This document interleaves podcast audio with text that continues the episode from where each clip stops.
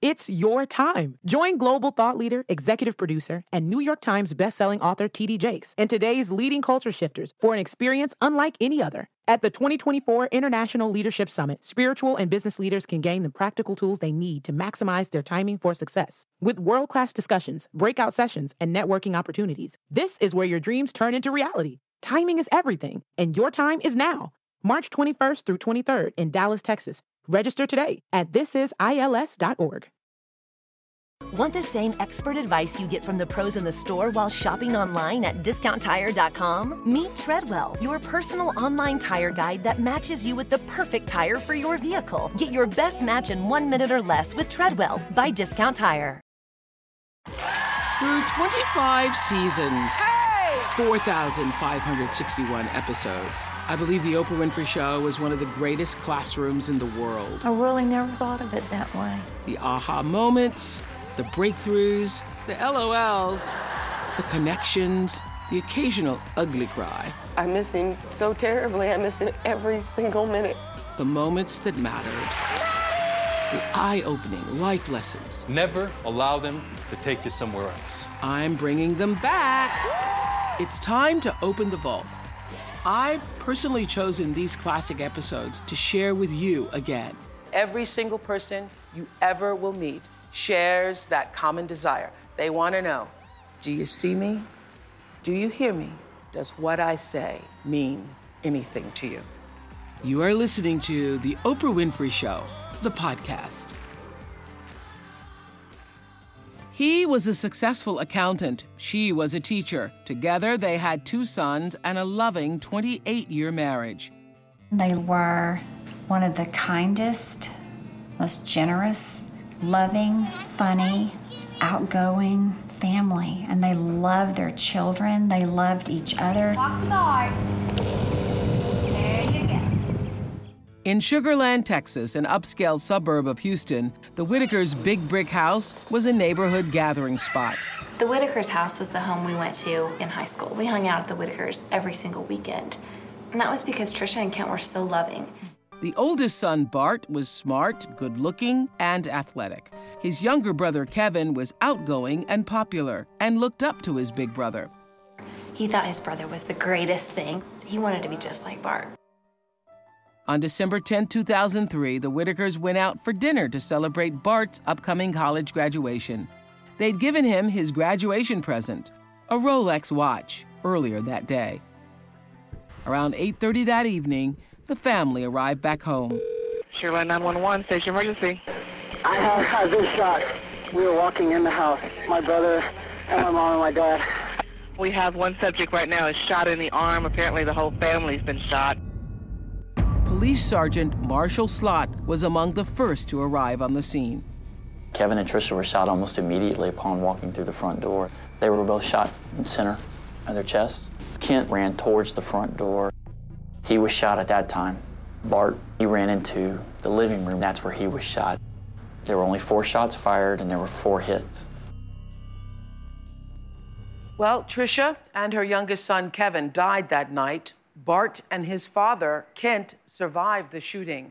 Hours after the attack, Kent made a promise to himself that he would forgive the person who killed his family. So, if you have somebody to forgive in your life, it should be easier after today's show because you'll find out that what he was able to do was seemingly impossible. The close knit upscale community was shaken by the news of this violent attack. What happened that night to the Whitaker family? Was there a killer on the loose? Can you imagine if that happened in your neighborhood? Nobody'd be able to sleep. You'd be, you know, wondering what is going on. Our Lisa Ling went down to Sugar Land, Texas to report. It's your time. Join global thought leader, executive producer, and New York Times bestselling author TD Jakes and today's leading culture shifters for an experience unlike any other. At the 2024 International Leadership Summit, spiritual and business leaders can gain the practical tools they need to maximize their timing for success. With world class discussions, breakout sessions, and networking opportunities, this is where your dreams turn into reality. Timing is everything, and your time is now. March 21st through 23rd in Dallas, Texas. Register today at thisisils.org. Want the same expert advice you get from the pros in the store while shopping online at discounttire.com? Meet Treadwell, your personal online tire guide that matches you with the perfect tire for your vehicle. Get your best match in one minute or less with Treadwell by Discount Tire. I met with Sergeant Marshall Slott, the lead investigator on the Whitaker case.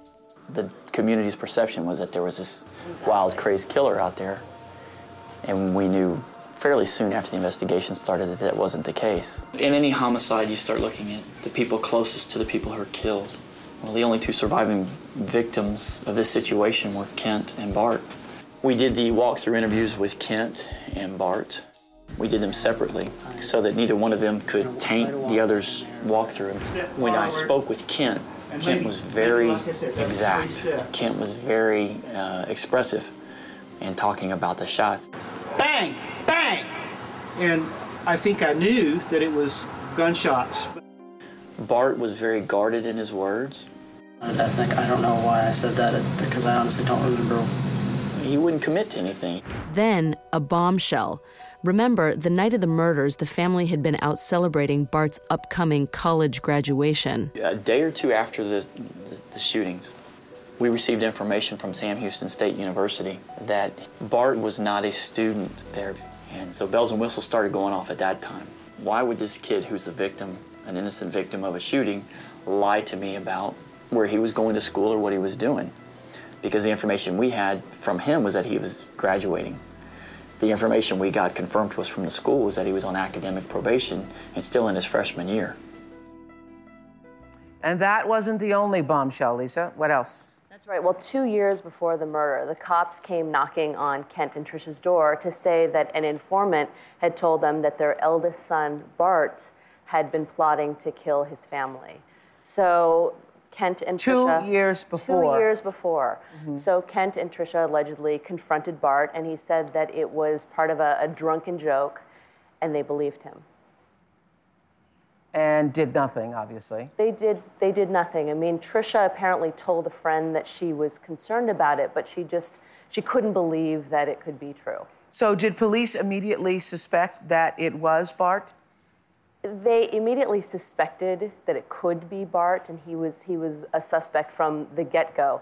But they were learning things that they just couldn't possibly reveal to the family because it was in the course of this investigation. So, as the investigation continued, police began to focus on Bart Whitaker's friends. This murderer is still out there. The police need our help. So, for your own families, for everybody's sake, let's catch him. The public didn't realize it, but one of Bart's friends had already given them the break in the case they'd been looking for. After being brought in for questioning, 21 year old Stephen Champagne confessed Bart had convinced him and another friend, Christopher Brashear, to kill his family. Detectives from Sugar Land Police say they have learned more about the crime that happened in this subdivision Wednesday night. As the police began to close in on Bart, he disappeared without a trace.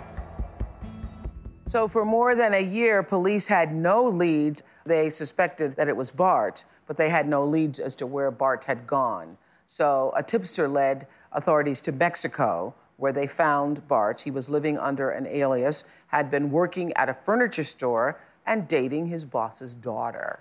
Bart was arrested and convicted of capital murder and sentenced to death. Remember that hours after his wife and youngest son uh, were shot dead, this is Bart's father, Kent Whitaker vowed that he would forgive the killer. But at the time, he didn't realize that the killer was his son. I met Kent Whitaker at his home in Sugar Land, Texas. He still lives in the same house where his wife and son were murdered. So, what happened that night? Kevin opened the door and got about this far. And there was a gunman standing, and he shot him. And Kevin fell into the entryway. Tricia then was at the uh, threshold. I heard her say, Oh no.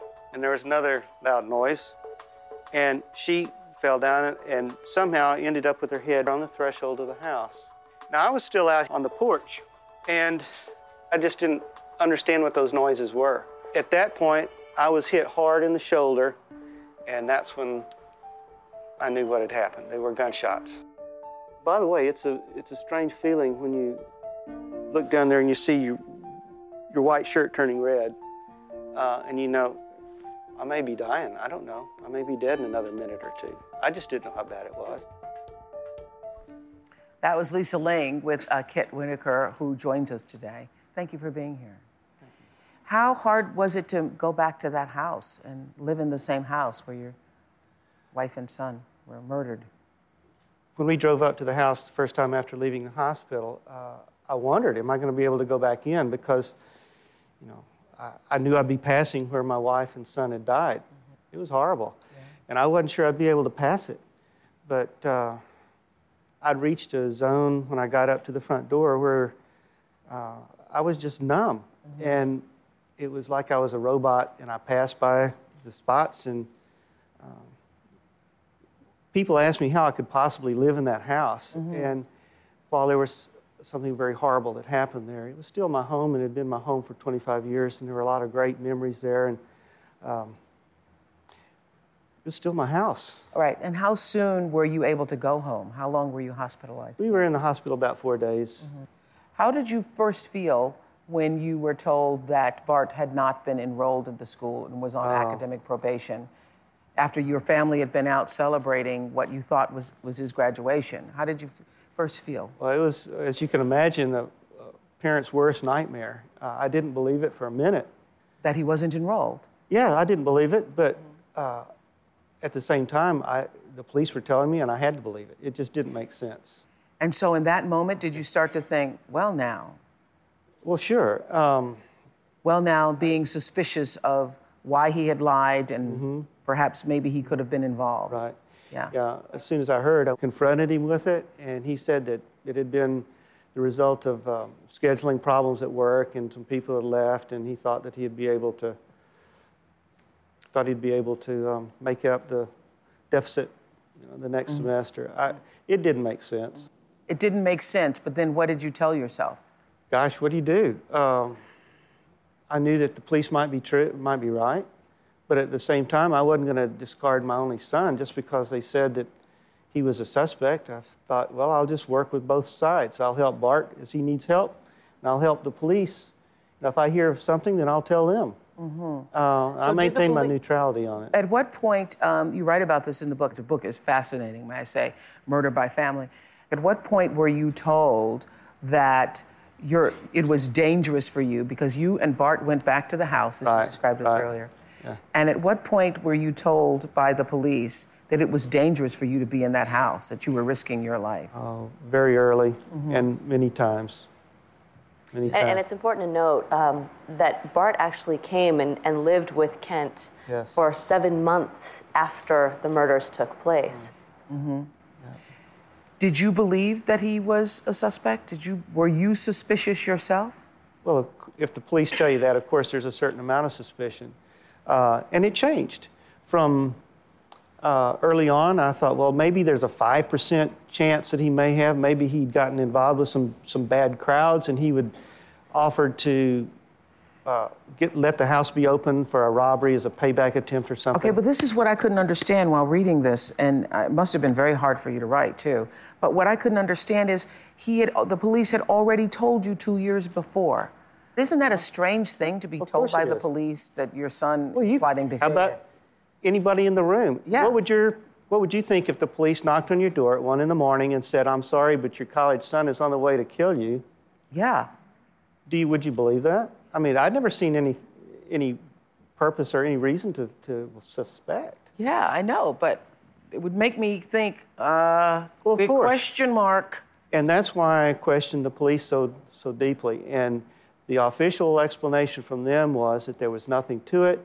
There was an argument between roommates that had been uh, in, increased by alcohol and overheard by somebody and what misunderstood. Did, did you confront Bart about that? Well, did sure. You, what did he say? I'm not a, Oprah, I'm a good dad, and I was very active in my in my family's life, and yeah, I can of course I can. This. I can of course I can. Uh, uh, confronted him. I mean, yeah. if there's a problem, you want to find out about your kids so that you can step in and help them correct it. Right. And we did everything we could, both Tricia and I, to get to the bottom of it.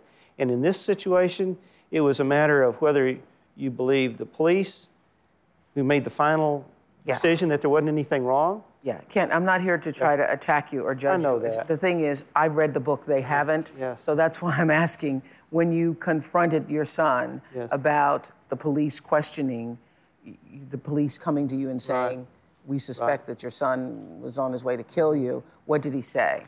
Oh, he said that it, well, he explained it as uh, he and his roommate had been arguing because uh, he and a girlfriend had been watching television loud, and he Yeah. asked them to turn it down, and they wouldn't. And the program was on the Menendez brothers. Oh, yeah, And he made the comment, well, they went about it all wrong anyway. If you were going to do it, this is how you do it. And that's what she heard. And um, so that's what he told you? That's what he told us.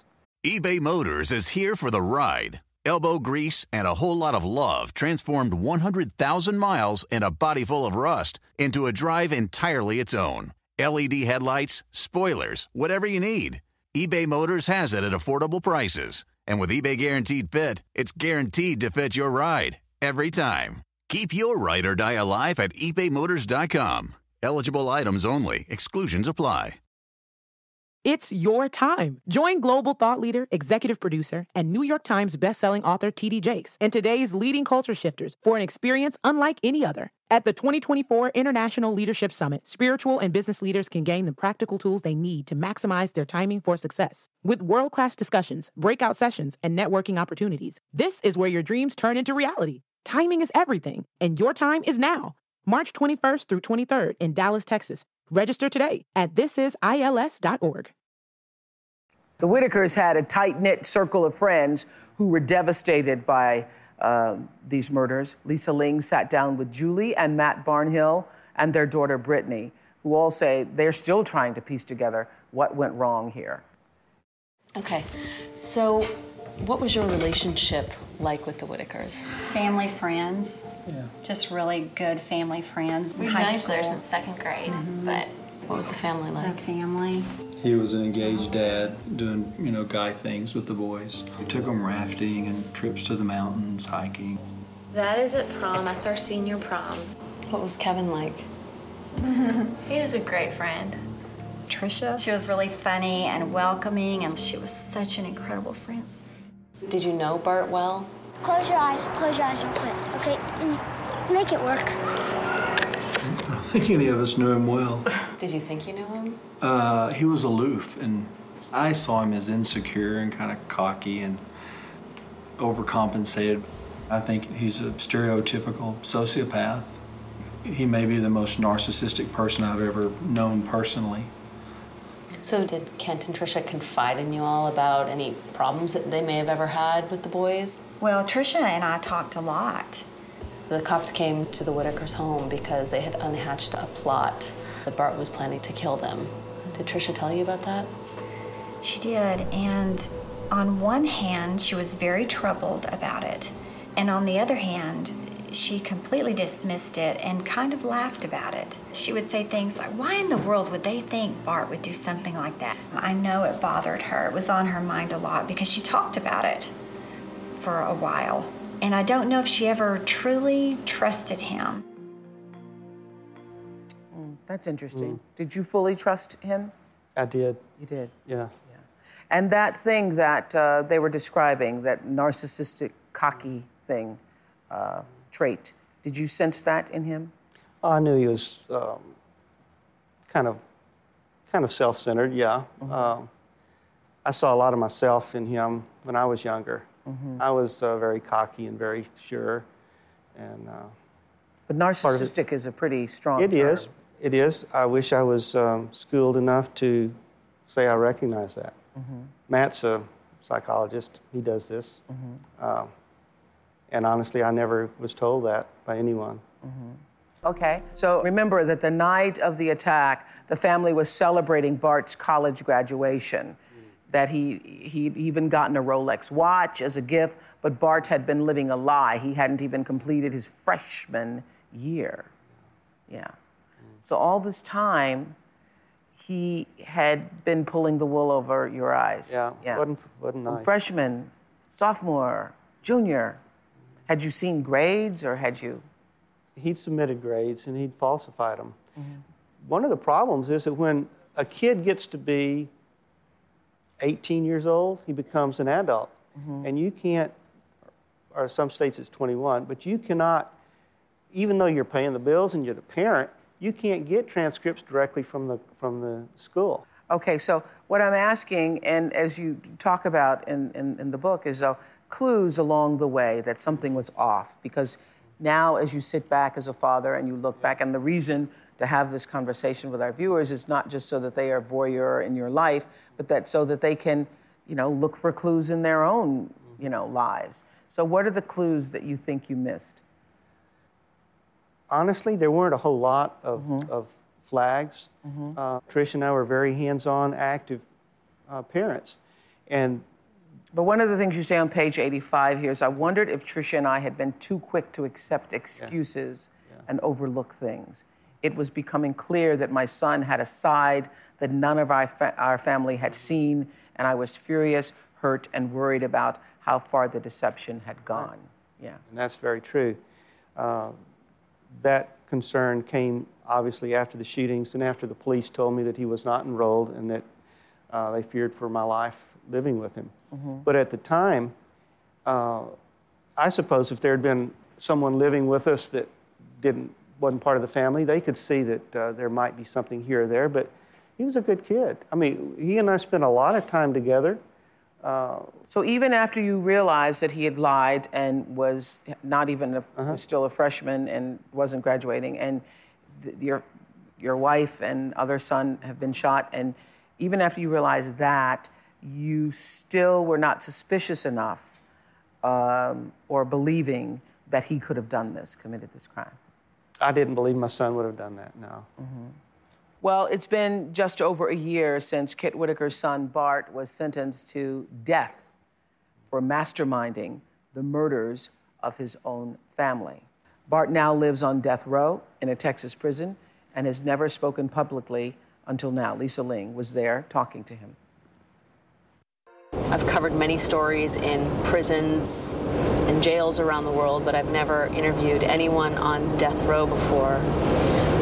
I have to say that I have been eagerly and nervously anticipating this interview with Bart Whitaker because I've interviewed so many people about him, and he's been described as a master manipulator, as a pathological liar, someone who led a double life. So I can't help but wonder who we're going to be getting when we interview him. Hi. Hi, how are you? You hear me okay? Yes, ma'am. Okay. Um, I'm Lisa. I was only granted an hour with Bart, so I started with the question on everyone's mind. Why did you do what you did? I mean, why did you want to kill your family? I can go back and tell you why I felt so inadequate and why I felt that my parents didn't love me. And uh, I recognize so many of the errors now.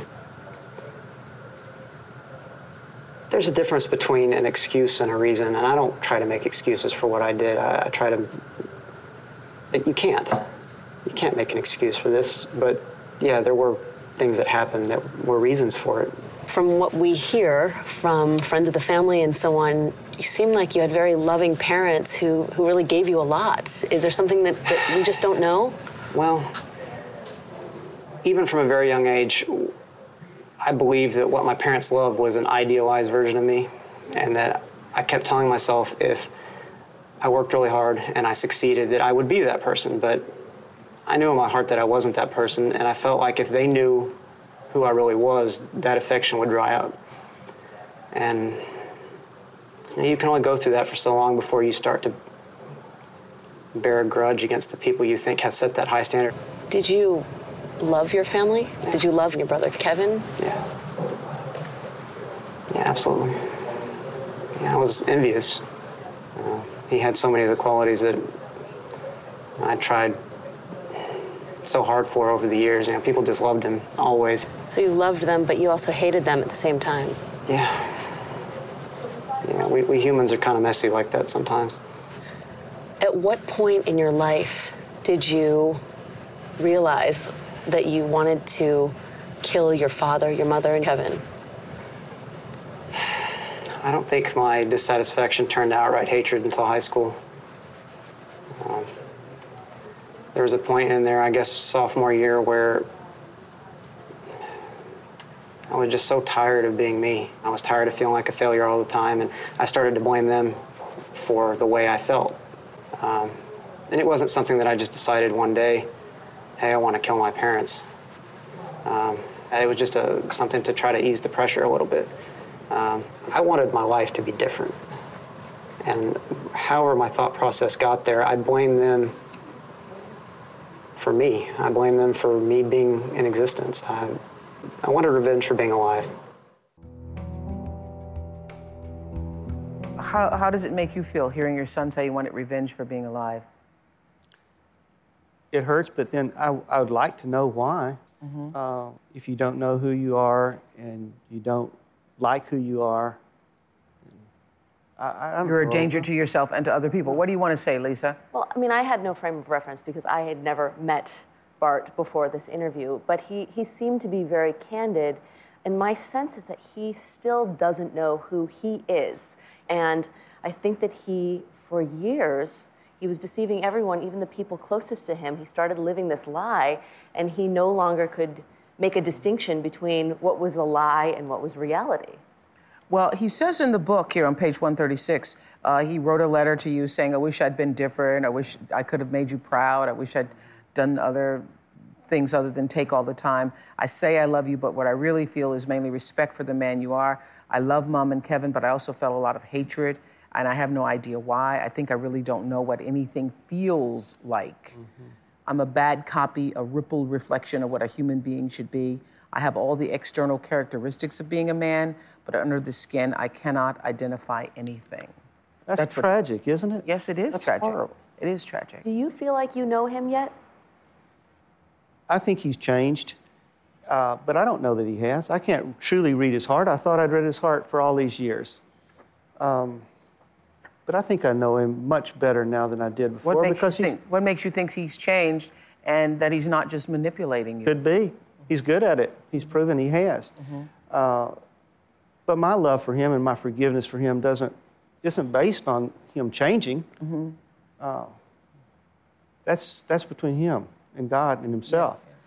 Uh, That's I just- powerful, yeah. actually. It's really powerful because you, your forgiveness is based upon what you're doing to release yourself from the revenge and the hatred. Well, we have the Barnhills. What do you What do you want to say, uh, Julie and Matt? They are uh, joining us from their home in Texas. Their daughter Brittany uh, joins us from college in Virginia. Julie and Matt, does it surprise you that uh, Kent has been able to forgive Bart?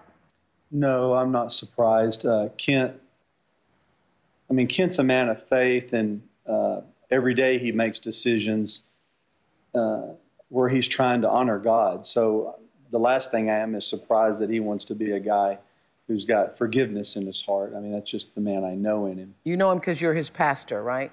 Yeah. Well, we were good friends before I was his pastor, and I am also his pastor as well. So. Yeah. So when we heard you earlier say that uh, what you saw in him was in Bart was that he was a sociopath and a narcissist. Julie, you'd seen that also, correct?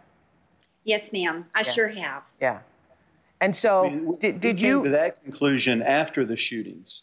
We didn't. I, I didn't believe he was a sociopath prior to that, but I visited him in jail, and the way he led me through just our talks in jail, uh, the way he continued to lie uh, after the shootings, the, the seven months before he ran off to Mexico.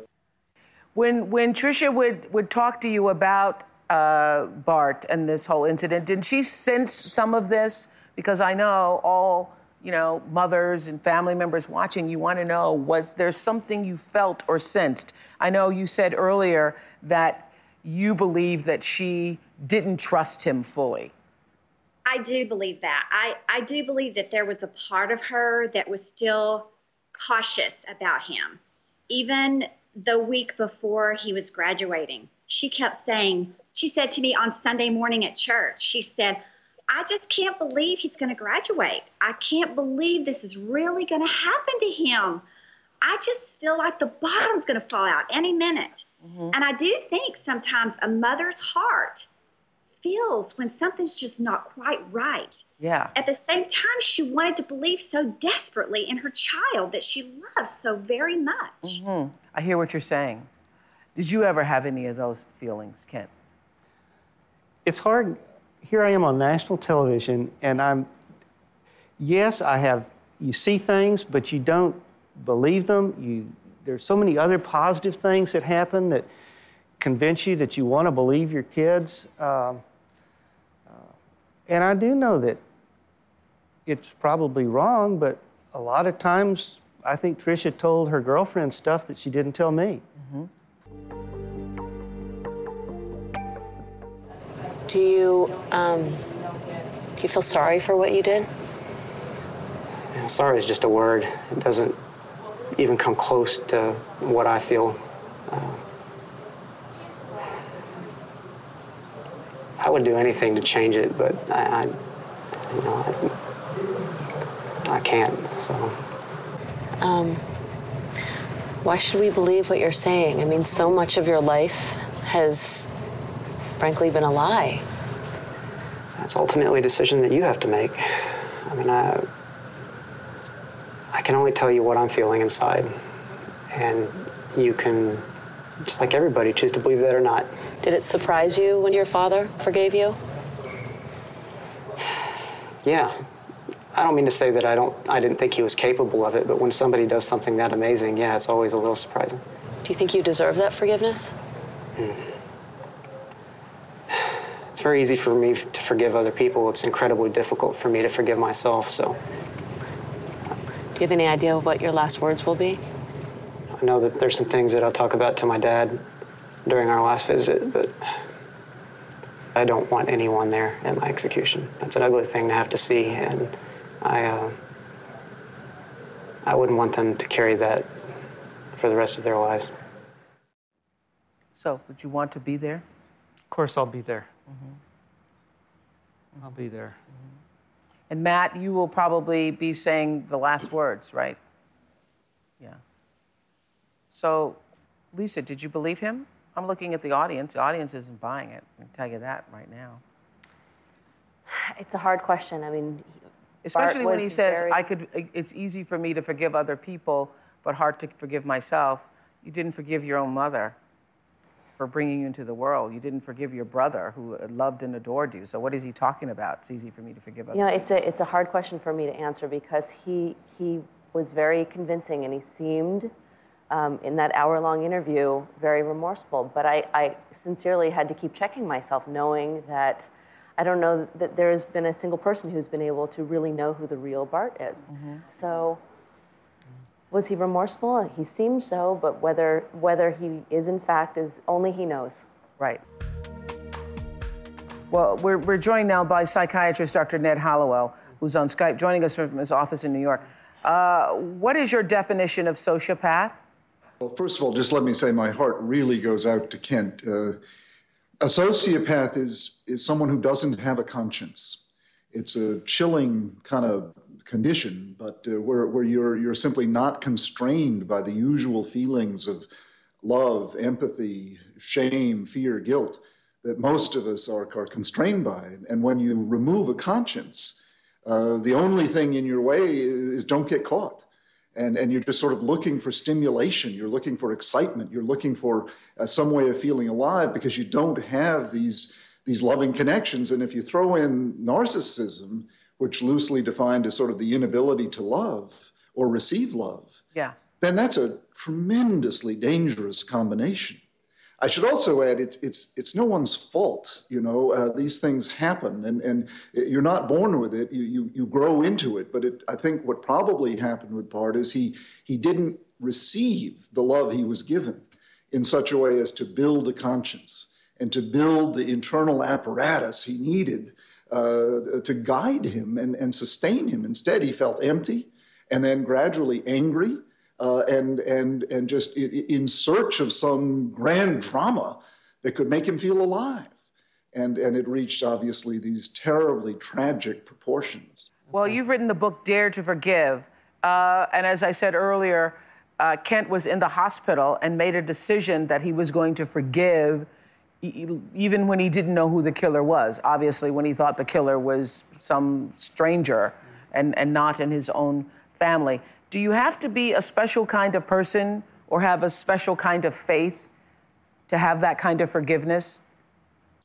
Well, I think you do, but it doesn't have to be a faith in, in God or in any organized religion. You, you have to sort of have a faith in some belief system, a faith uh, uh, that, that there is a goodness that you, that you want to appeal to, because you, you basically have to reach up out of the, the kind of morass of primitive feelings. When something awful like this happens, your natural feeling is to take revenge. Yeah. Your natural feeling is to feel rage and anger, and, and you want to attack and get even. And, and you have to have some belief system that you can reach up to and say, no, I'm not going to go there.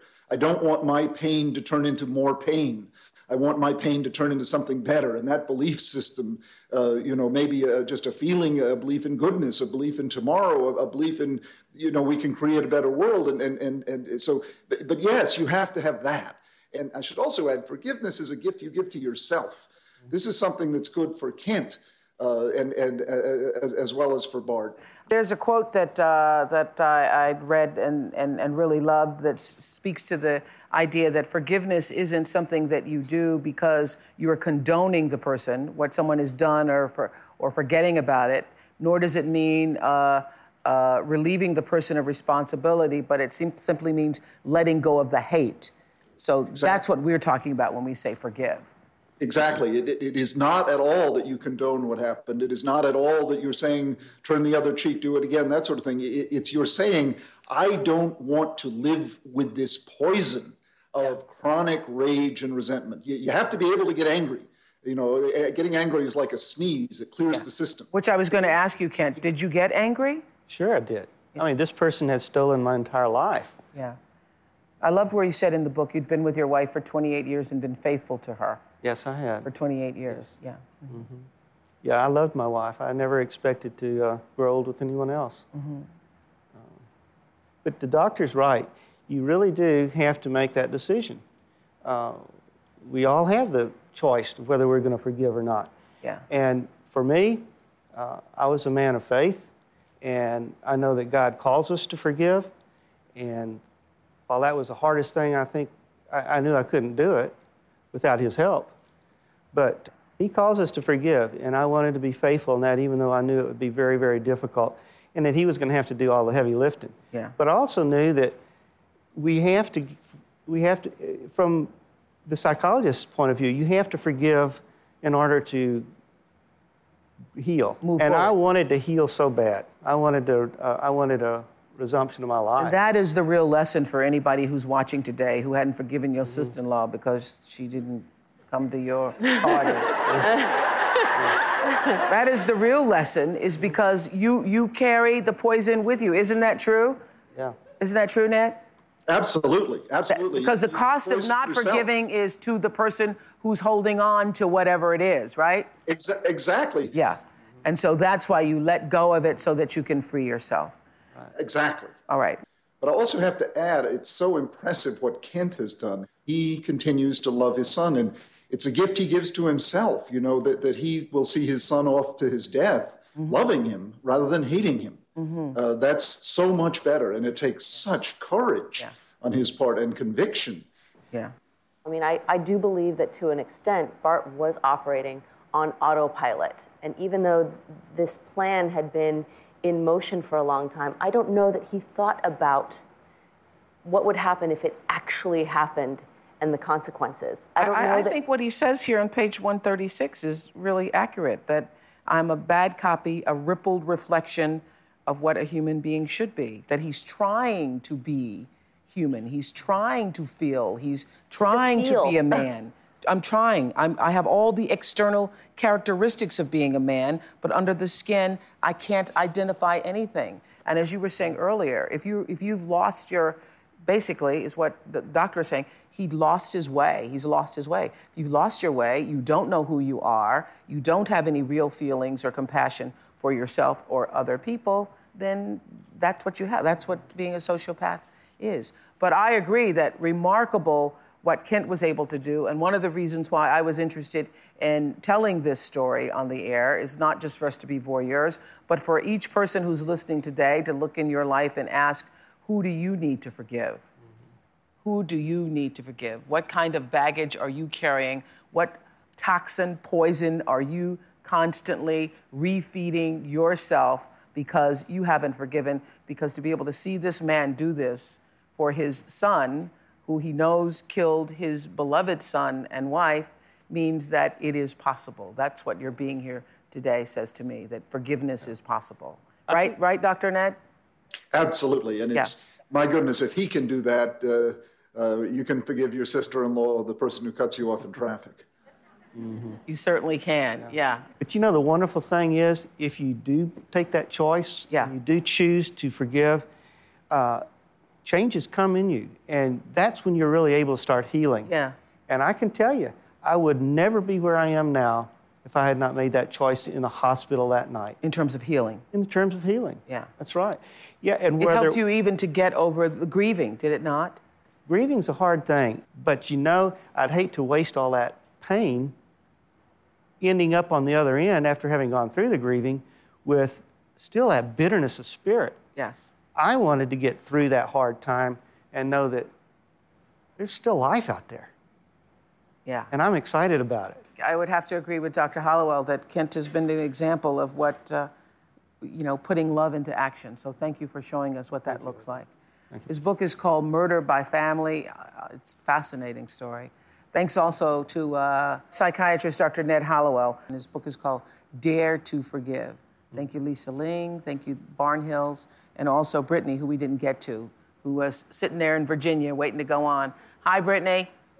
Hi. Hi. Thank you for your time, but we just ran out of time. Thank you. That's okay. Okay. Thanks a lot. Bye, everybody. I'm Oprah Winfrey, and you've been listening to The Oprah Winfrey Show, the podcast. If you haven't yet, go to Apple Podcasts and subscribe, rate, and review this podcast. Join me next week for another Oprah Show, the podcast. And I thank you for listening.